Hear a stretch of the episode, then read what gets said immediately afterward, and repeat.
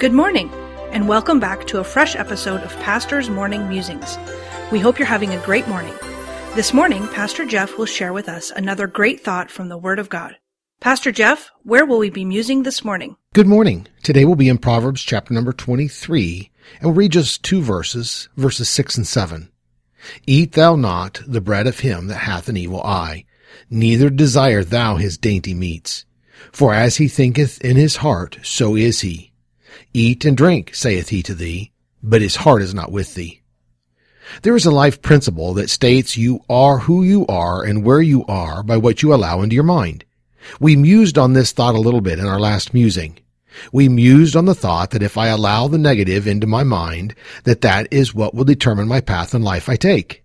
If I allow the positive into my mind, then that as well will determine the path that I take. Let me give you another life principle that goes along with that one I just stated. The power for today comes from the hope we have for tomorrow. If there is not hope for tomorrow, then there is little power today to change who you are and where you are. Why? Because if your mind is filled with discouragement for tomorrow and no hope, you've already determined where you are and where you're going to go. What is hope? Hope is expectation or confidence. I'm not only a pastor and a chaplain, I'm also a real estate agent in Pennsylvania. The motto I have is dream. I keep saying that dreams are not what things are, but what they could be. But to reach that dream, we must have expectation and confidence that we can change who we are and where we are. Solomon said of the one who hath an evil eye, that as he thinketh in his heart, so is he. But the opposite is also true with a positive approach. If my heart and mind are filled with doom and gloom, as I think in my heart, so am I. But if my heart is filled with hope, then I have the power today to change who I am and where I am. The acronym that I give to the word dream is deliberately reaching every anticipated mark. A mark we could say is a goal, and a goal is like a dream. It is not the way things are right now, but what they could be. But to reach my goal, to reach my mark, there must be hope in my heart and in my mind. That is the ability and desire to hope.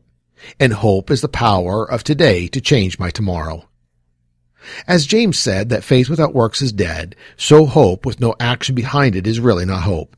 If I have hope, then I have action using the power of that hope to reach my goals and my dreams. In other words, there must be action that evidences my hope. Evidence of what is in my heart will be seen in the action of my life. No hope, no dream is evidenced by us doing nothing to change our life for the better or for growth and maturity.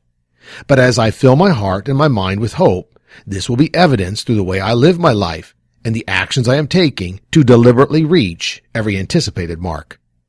So let me leave you with this prayer for today. Heavenly Father, thank you for the power of hope that I can have in my life. Help me today to get rid of the negative thinking and fill my heart and mind with hope. Help me to change who I am and where I am starting today through filling my life with hope. Amen. The preceding program was produced by Dr. Jeff Harris, pastor, author, and chaplain. Please tune in again tomorrow morning for another fresh episode of Pastor's Morning Musings.